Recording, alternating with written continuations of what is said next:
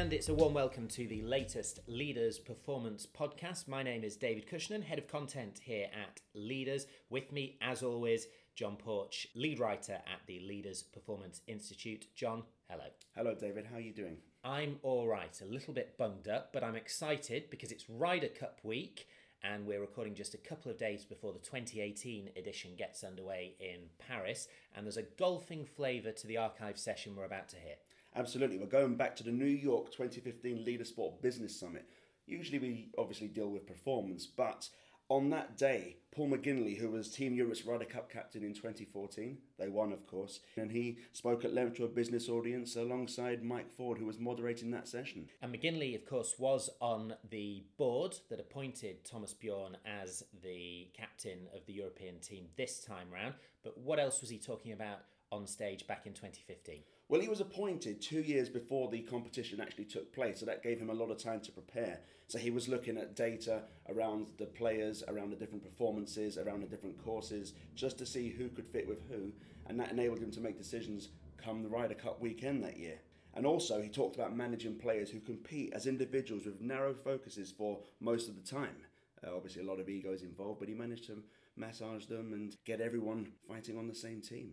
He certainly did. Sounds like a super session. We'll hear it imminently. Uh, just before that, your usual reminder to check out leadersinsport.com and click on performance for all the latest content that we're producing on a regular basis, uh, perspectives, best practice from across the high performance world, and you'll get all the details there of our upcoming Leaders Performance Summit in London, which is coming up in November. And we have an exciting lineup that is taking shape. So uh, have a look www.leadersinsport.com for all your high performance needs.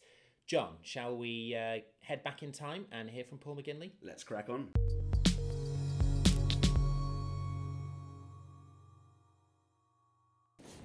Well, uh, good morning, everyone. Thanks for braving the snow this morning. We all had different journeys getting in. So I'd like to I'd like to start uh, this very exciting session. Just having some time with Paul. We'd probably do him a great disservice by only giving him 35 minutes, but. Uh, for the Europeans in the in the room, this is going to be a great sort of 35 minutes. For the American audience, just kind of suck it up, guys. Really, it's a really good story. So just try and take some lessons from it. But we have got some great business lessons, and I think that's the reasons Paul's been very generous with his time to come over to it. So I want to go into the the really main part of why we're here this morning, which is to talk about the Ryder Cup. And there's so many phenomenal stories for everyone who watched it, and certainly for someone like yourself as a captain. Well, you came in as uh, the captain, you had a two year preparation to come into the tournament in Glen Gleneagle. So I want to start with a, a, really cutting question was when you were given the job as captain, how did you see it go? What was in your mind, and what do you think you could offer that, that situation? Um, well, first of all, thank you for being. It's nice everybody turning out on a on a, on a very snowy day in in uh, New York to come today. So nice to be here. Um, my first. Uh, there's a number of challenges I faced when, when, when I became captain. Um, and just to give a little bit of a background for those who mightn't know, in, in Europe, uh, you become captain by you're voted in by your peers. Um, so my peers on, on, on, the tour in Europe voted me in uh, to represent them as captain of the European team. So it's a very it's a humble place to be when your peers vote you in such a prestigious position. Um, we'd won seven of the previous nine before I became captain, so that brought its own challenges as well too. Um, but I've been very fortunate that I'd, I'd, been a player on three occasions. I've been a vice captain twice. So to a large extent, I'd, I'd ridden shotgun on, on a lot of that success. I'd seen what worked, I'd seen what hadn't worked, I'd seen the dynamic inside the ropes as a player, outside the ropes as a vice captain. Um, and for me, we'd won seven out of nine. Um, the two that we hadn't won, I wasn't involved in. Um, so I'd only seen positive results. Um, and for me, it was an evolution of that template. I called it a template. I'd seen what worked, and uh, I wanted to evolve that template, make it better, not necessarily change it, uh, make it better, and, and roll it out again. So when you talk about this evolution and not revolution, what, what was the one or two things? Because when you when you take over, you talked about it uh, in the press and, and even recently again that you talked about for the first time in a long time, Europe were very strong. Number one player in, in Rory McIlroy going into a European-led event uh, with that pressure. So the, the, the resistance sometimes is to is to break it up and start and do something else. What was the one or two things that you said to stop, take a take a deep breath? These are the things that were. What were one or two examples that you can give us? Well, the attitude of the players uh, and the attitude of the challenge that was ahead of us was most important. Um, the first thing the first thing I did more than anything was establish what the challenges were going to be in Gleneagles. And the dynamic had changed a little bit. Um, it always generally been little Europe against the might of America. Uh, and we'd, we'd punched above our weight in that regard in terms of winning. But now we were actually, we had the best players in the world in our team. We'd six of the top eight in the world in our team. We were playing at home. There was a lot of expectation going to be on our shoulders, which we never had before. Mm. Um, so dealing with that was a big thing, and dealing with the psyche of the players was going to be a big challenge for me. Uh, and I identified that very early as, as something that we needed to get on top of if we we're going to be successful. So, so you go into this situation, you go into Gleneagles, you've had two years preparation, you're now the favourites, you've got the best team to pick for. So in many ways, you can only fail. So when you talk about the challenges that you faced, you know, you, your own personal captain versus captain dynamic, your own media versus media dynamic, when you think about the key challenges, what were the things that you identified of a raft of things that you could focus on as a leader? What were the one or two things that you said, if I nail these one or two things, this will make a real big difference? Well, dealing with the psyche of the players was important and, and embracing the fact that we were favourites and being proud of the fact, you know, these guys had worked very hard to become top players in the world. Embrace that. Don't be afraid of it. Um, embrace the fact that we're playing at home with 55,000 people on us. You know, sometimes that can be a double-edged sword too where uh, playing at home and the crowd can get restless in soccer terms if you don't score early or, or if things don't go the way they should go. And, and being ready for that and psychologically preparing the players for the different stages that we will go. So being favourites, the expectations on our shoulders, um, they were probably the two biggest challenges. Um, and uh, as a result, I mean, Alex Ferguson was a guy that I brought in um, as, as, a soundboard for me um, for that reason. Um, I'm, not a, I'm not a Man United fan, I'm a West Ham fan. So, um, but I always loved the way that Man United played. Uh, I, I called it a smile on their face. I loved that wave after wave of attack that they used to play, particularly at Old Trafford. Most of the games that Alex Ferguson was in charge of Man United, they were favourites to win. There was expectation on the shoulders. Um, so I felt that he would be a great guy to, to use for me as a soundboard um, in terms of dealing with, you know, top athletes in the world who are making a lot of money, um, and uh, he will be a great soundboard for me to kind of bridge that, um, bridge a lot of those challenges, um, and he was, and and I learned a lot from him. So for, for probably one of the first times in your own certainly playing career now in the sort of leadership career, you were a genuine leader of a group of guys that were looking up to you for strategy, leadership, tactics, a vision about what you did. So reaching out to someone like Sir Alex Ferguson, the ex-iconic coach of Manchester United, to come into that. So what was, when you think about the Ryder Cup captaincy, what's unique and historically so difficult about it? Well, what's so difficult about the Ryder Cup, more so than any other positions in leadership, in, whether it be business or whether it be sport, is that you never get the players together before the event.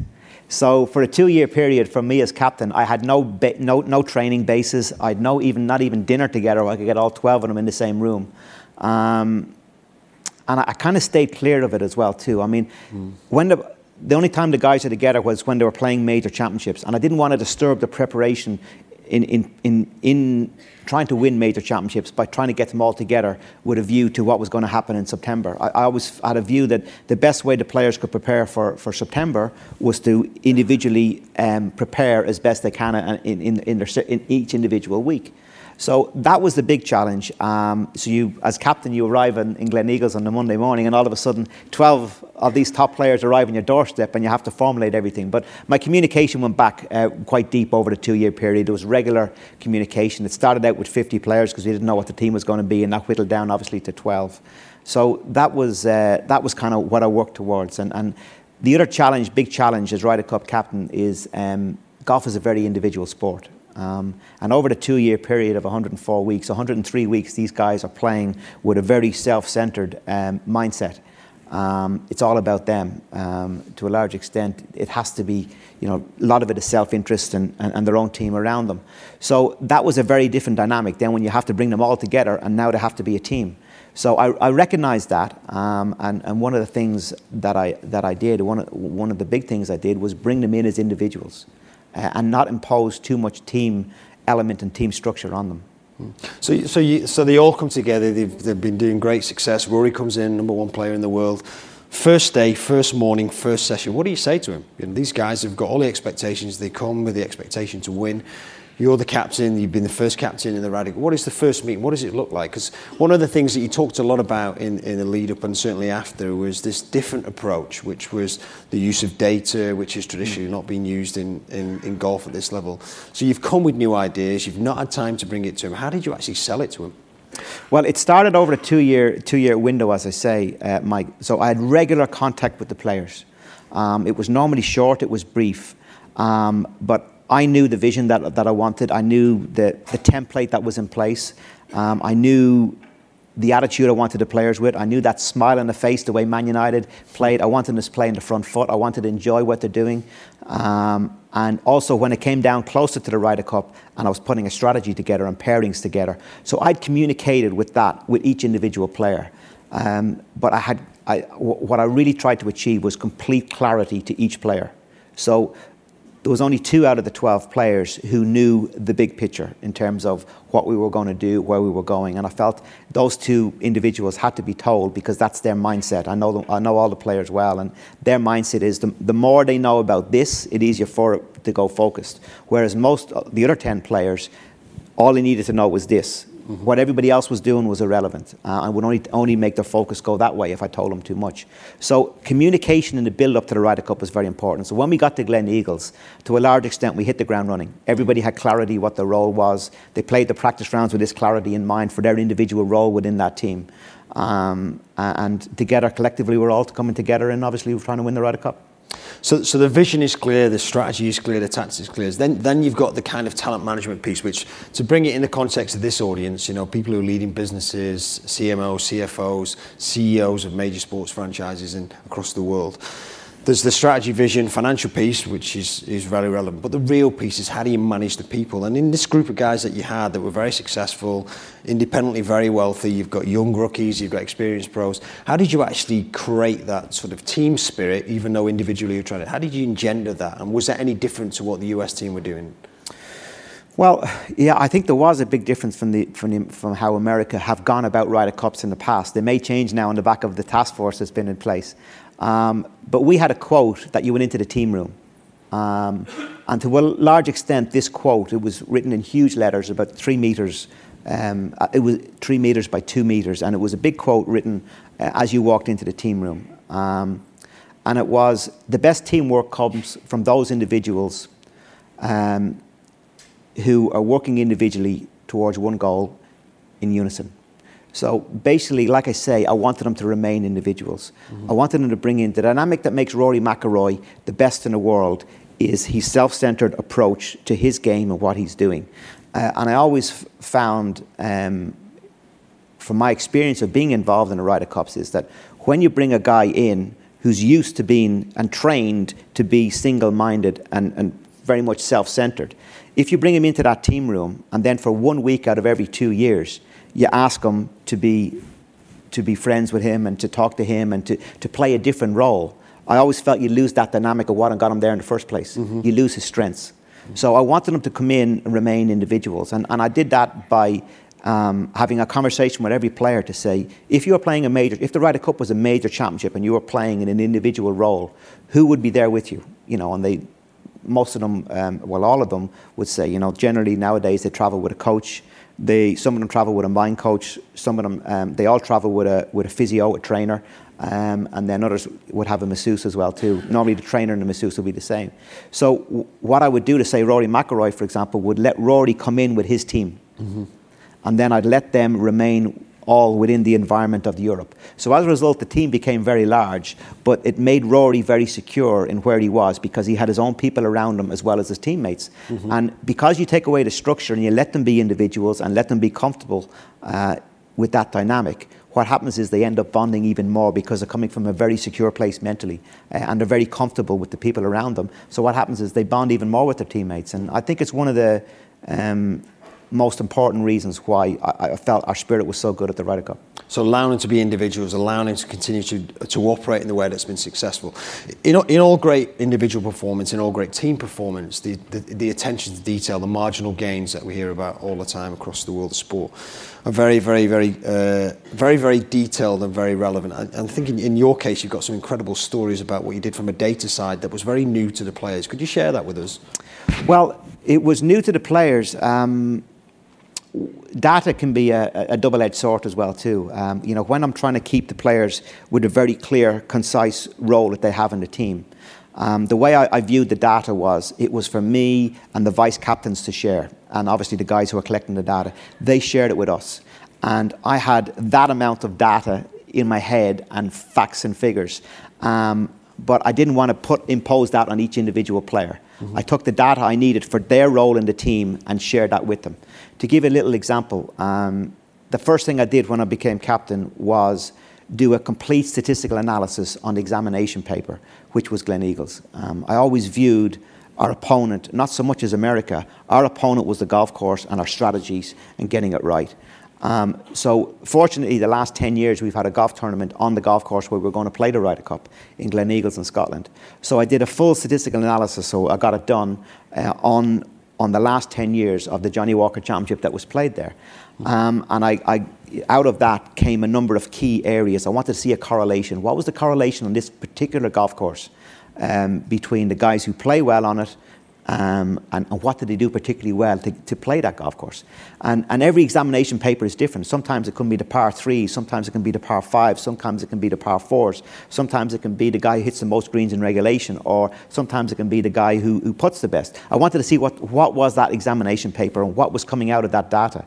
And to give you one little example, uh, well, it's not a little example, quite a big example. Uh, one of the big correlations was playing par fives uh, on that golf course big correlation between the guys who did well over the 10 year period and, and how they played the par fives that week.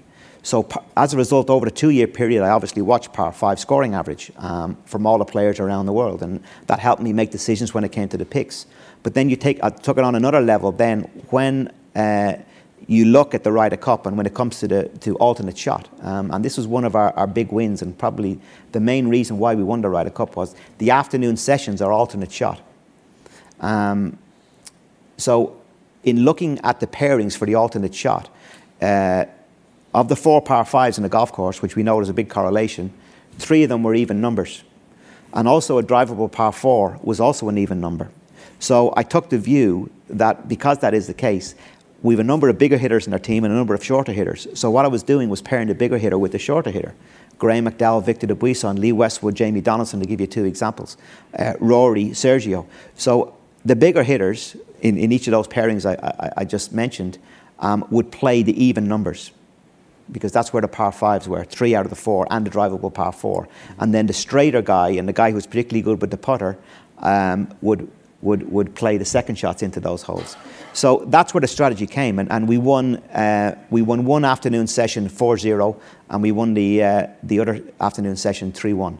So 7-1 overall in alternate shot, and, and I really think it was because it was data-based is one of the reasons why we, we got that. We got our pairing spot on. So you've gone from this is the this is the challenge that we face. A great insight. It's it's not the US team. It's actually the it's actually the uh, the venue and the green, and it's focusing on that more than the competition. So you, you move out of there, you, you go into the players. I'm a player who's never done this. How, how actually did you, because I think it's important from a big data space, how did you actually tactically sell that to the players who I've never seen this before? Wow, this is, I just go out and go out on the green and do what I do. How did you actually sell it? Well, it's easy to sell when you have the data there. And um, as I say, I was very conscious. It's easy to sell when you've won. Well, right now. at the time as well too, the, the, the data was so clear, mm. and the, the, relevance between par five scoring average um, and playing well in the Johnnie Walkers was so clear. So I was very conscious of not overburdening them with too much information, too much data. Um, so I had all the data. So each individual, um, I took the data, put it in a little bundle of how I wanted to present it to that player, and explain to him. Um, and give you just a little example. Um, Graham, Graham McDowell, my communication with Graham. Graham is a big player. He's been um, he's won the US Open Championship before. He's a big player, a man for the big occasion who's always performed in Ryder Cups. Um, And the role I saw for Graham was to play with Victor Dubuisson, but only in the afternoon sessions. I didn't want to play him in the foursomes. I had another plan for the foursomes. Um, so my communication with Graham, who's an intelligent guy, when I sat down and explained to him, I said, look, Graham, I got good news and bad news. The bad news is you're only playing three out of five. So he was always disappointed. He said, well, why? So then I showed him the data. Um, I showed him data on Victor Dubuisson, who I wanted him to pair with. Uh, I paired them at European Tour events during the year when they were playing without them knowing because I wanted to make sure the dynamic was going to be all right. Um, when I showed him the data for Victor and how far he hit the ball and how straight he was with the driver, showed him the data on the par fives, um, showed him where his strengths were in terms of his putting and, and, and uh, second shots into par fives, where they would nail it. Um, I said, that's the bad news. Uh, the good news is, just like Bradley Wiggins would in, in the Tour de France or Chris Froome in the, in the Tour de France, um, there's a time and a place when you move to the front. And your time and place to move to front will be on the Sunday morning in the singles where you're going to be playing number one, leading the team out. So, and I want you to be fresh. And it's one of the reasons why you're only playing once the first two days. I want you to be really fresh for that role because it's obviously a very important one. So the data, the information, becomes an insight, and then the foresight piece is then how you sell it to the players Absolutely. in this particular. Communication with the players is so key, and every conversation was on a one-to-one basis, mm-hmm. um, and everybody was told their information that pertained to them and their role within the team. So complete clarity and understanding of where what their role was and what they had to do. Um, gives them freedom um, to go and, and, and, play their role and not be overburdened, overburdened with trying to be too much of a team because it's, it's, easy to get involved in other people's business. And you do it with good intentions. You, you know you want to help a guy who's who may be struggling or whatever the case may be but it's important that I kept the players there. If a guy was struggling that was a management reason management um, role to, to get involved and, and, and to deal with any issues that he may have. Um, so uh, the vice captains and myself were, were involved with that there were so many iconic pictures just behind us when we came onto the onto the stage. Yeah. It's gone now, but there was one or two in particular that when you saw them, you, you had a, a, wry smile on yourself. One yeah, I don't know if we can get that one up, the one that, that we had earlier, because there's a, there's a great story. Yeah, the, I just saw it as I was sitting down there. That top right hand right hand uh, picture there, you can see see we're all pointing up. This that's an incredible story. Um, as I say, I was using Alex Ferguson as a soundboard for me. Um, Nobody knew I was communicating with him. The players didn't know. I met him probably six times over the, over the, the two year period. Um, I go to Manchester, we sit down, we'd have a nice lunch and a, a, glass of wine, and I'd have all my notes, and I was explaining, and the team was evolving, and I was, um, I was sh- telling him my ideas and using him as a sounding board. Um, and as we got close to the Ryder Cup, the story I just gave on Graham McDowell, I exactly had that conversation with him. I said, look, this is how I see Graham's role, bomb, bomb, bomb. This is how I'm going to communicate it to him. And I gave the example of the Tour de France, um, of, of, you know, there's a time and a place when he, he'll move to the front and I'm going to move him. And he says, you know, that reminds me of the story of the, of the geese, the Canadian geese who, who fly transatlantic uh, in the V shape, you know, and then they quack, quack, the guy at the front gets tired and he moves to the back. Um, so he was explaining that and saying that he'd use that in a football term.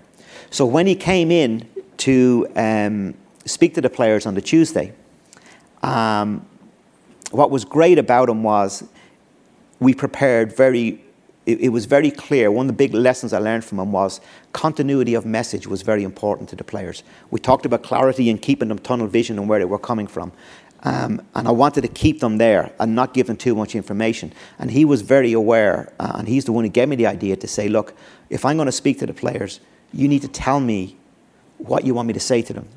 Um, I can give in football stories, but it's very important that there's continuity in the message that they're hearing. I brought that to a whole different level with videos and, and images around the team room.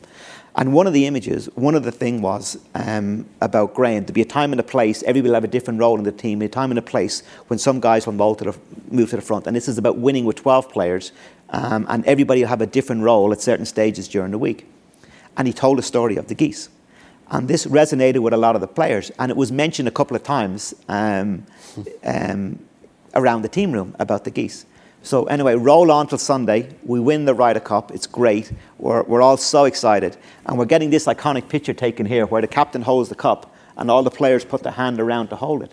And true as I'm sitting here, just there's maybe 500 photographers here taking a picture. And right behind them, there was the clubhouse for Gleneagles. And just as they're about to snap, um, Rory McIlroy you can you see there right in the middle, said, Look, look, above the clubhouse. And through as I'm sitting here, this perfect formation of geese in a V flew right over the clubhouse. I mean, it was unbelievable. It makes me have chills even now thinking about it. So Alex Ferguson wasn't on the front, was he? No. no. Okay, good. He was behind with a whip. yeah, fantastic. But uh, it was, it was, uh, it was quite incredible, uh, and that's why we're all laughing in it. And it's a very, um, it's a picture that I've sent to all of the players um, Right. with a message, and it kind of summed up everything we did as a team. And I mean, there you go. There's the value in that picture there of what Alex Alex Ferguson brought to the team. Brilliant. We are, I'm going to open the, the questions up to the floor in a second. I think, I think one last question. I think you're, you're very unique and very privileged for leaders to have you here on stage. I think one of the, the lessons that I would be interested to know, and particularly the audience of high achieving business people, you know, what lessons did you learn as an individual as you went through this process about yourself, about leadership, about managing people? What was, how did you come out of all this? Because you took a team Yeah. to the pinnacle, but how did you come out of it? Um, the biggest lesson I learned, um, well, not so much learned, but I evolved and, and I made it. Um, I made it my numero uno, my number one thing more than anything else. And irrelevant of result, this is what I was going to do, and that was act with complete honesty, transparency, and integrity with everything that I did Ryder Cup related. That was my that was my mission um, to bring and elevate. Um, one of the most competitive sporting arenas in the world in the Ryder Cup. Um, but to do it with a smile on our face and to do it that everybody was included. And I wasn't just focusing on, on our best players, for example. Everybody I felt was pushed exactly the same from me as captain. So integrity and transparency and honesty, particularly with the players, um, was, was my number one goal. Okay, wonderful. We, uh, we've got people chomping at the bit, I'm sure, and I can see through these lights. Uh, who would like to ask a question to Paul? If you could put your hand up and we wait for a microphone. I know, so it's still in a small group. Uh, we've got this gentleman right at the front, and then we'll go with this gentleman after. So one and two. We'll take a few questions. Great teamwork here, passing the mic down. Well done. You've had an impact already. don't, don't really need a mic, I could just ask. But anyway, um, Sorry, Sue, can you stand up? yeah, sure. So, John Sullins from Tough Mudder. Um, you might have spotted I'm English, so uh, first of all, thank you for the enormously pleasurable weekend you gave uh, quite a few people in, uh, in Europe. Outstanding. Thank you. Um, just an interesting thought. You've uh, set the bar pretty high, the team, but your approach and uh, the way you put such professionalism into this. Uh, how do you think your successors going to uh, get on, and are you sharing the lessons with Darren? Oh yeah, no doubt, of course. Um, I haven't spoke to Darren yet. He's been travelling since he was appointed. He's an ex-captain. He follows me now, um, and of course. Um, but Darren's been privy. Darren has played five Ryder Cups. He's been a vice captain twice. Um, so he's very he's privy to a lot of that. As I say, he's been riding shotgun as well too, and a lot of that success. Um, so he'll have his own ideas as well too. But I think what's important is, of, course, if Darren wants to sit down and have a chat with me, of course I'm happy to help in any way. But but I also think it's very it's very important for a leader um, and for a captain to be their own man. You know, I mentioned integrity and honesty, and we all view things in a different way. And um, it's very important that Darren is open and honest with himself and does what he believes to be. Um, and as much as Ryder Cup last year went as well as it did, and so many people said nice things about what we did. If he tries to copy me, for me, that'll be a mistake. You need to have your own identity as a captain, and you need to have integrity in what you're doing and belief in what you're doing. And if you have that, that's easy to relate then to the players. But if you're trying to copy somebody else, you don't really become authentic. So my advice to him would be very much be his own man. There's a number of ways of winning. It doesn't have to be just the way I did. I mean, Colin Montgomerie, the two where I was vice captain, Colin Montgomerie and, and Jose Maria Olazabal were the two previous captains, and I was a vice captain to both of those, and they captained in very, very different ways than I did. Yet both were successful. So there's no one way, and it's important that Darren remains true to himself and captains what he believes uh, to be the best for him and his personality and his beliefs. I suspected you'd say that, but uh, thanks and congratulations again. Sure. This gentleman Hi, here. uh, John Beers with Agence France Presse. I just wondered how you saw this weekend's uh, Davis Cup tie with the, between the U.S. and Britain unfolding, and whether you had had any contact or help with the British side. With the Davis Cup? Yeah. No, I haven't actually. No, I mean I'm, I'm a keen follower of tennis, um, but uh, no, I haven't had any. I've, I've I've worked a little bit with the Irish rugby team. Anybody who's here from the uh, who are having a great bit of success, and it's, uh, it's, uh, it's interesting watching them evolve. Um, not, not work with them, but I've been, I, I know Joe Schmidt very well, and, and uh, I'm very interested to see how they're going about it. And I think they're ranked two in the world at the moment, Ireland, a little country like Ireland. We, we certainly punch above our weight. But I've a great, I've a great interest in all sports, and, and I learn so much from so many different people in sports. And, and I love to, to, to get down to the, to the psyche of it more than anything else. So I'm watching, observing all the time, and I'm business as well too. We're going to take two more questions because we are pressed for time. This gentleman here first, and then I'll take this gentleman here. Please. Uh, Dan with the Hotelling Group. Um, I know obviously golf is a very unique platform in sports, but do you feel as though the focus of individual individualism, working towards a team goal, is something that is transferable into the workplace and into companies in today's generation? That's a really good question, and, and I do believe it's one of, one of my real strong beliefs is that I think a lot of people make the mistake, in the best interests and with the best integrity, of being trying to be too much of a team. And then you lose your clarity and your dynamic that you are contributing. As I say, that quote was very important. And re- keeping, remaining individual and very focused on what you do, for me, is massive. Because if you, if you don't, and if you look at too broad and you try to be too much of a team player, you're losing your focus individually. So remaining an individual is very key, as long as everybody's pulling in the same direction towards one, one overall goal in unison, as the quote says. So um, I think it's a, a, very important dynamic in everything. Um, yes, of course we all want to be part of a team, but don't forget being that individual as well too, and what you're going to bring to the table. Thank you. Thank you. One last question here, please. Um, Brett Poston with Dimensional Innovations. Uh, for the American perspective, it was crushing, but that's okay. Um, one of the things you said was that you didn't view the Americans as the opponent, but the but the golf course as the uh-huh. opponent. And I wonder, as uh, the U.S. now has just this tremendous um, burden of not winning, do you think that not focusing on the other team but focusing on the course yeah. is part of a I, to me it sounds like a secret weapon almost mm-hmm. in that it takes the focus off of the other player yeah. and the emotion associated with that i mean is that what drove that idea um, it, it, to a large extent it was um, to a large extent it was about creating a team spirit and to a large extent it was watching and, and knowing myself, the success that I ha- I've had as an individual, so many times I was, I'd crossed the finish line before I realized I'd won. Um, and, and that was really because I was so caught up in the process and not the result. Uh, and for me, it's a key, key, key thing, not just in sport, but in business as well, too, is to get so absorbed in the process. That's when you perform at your best.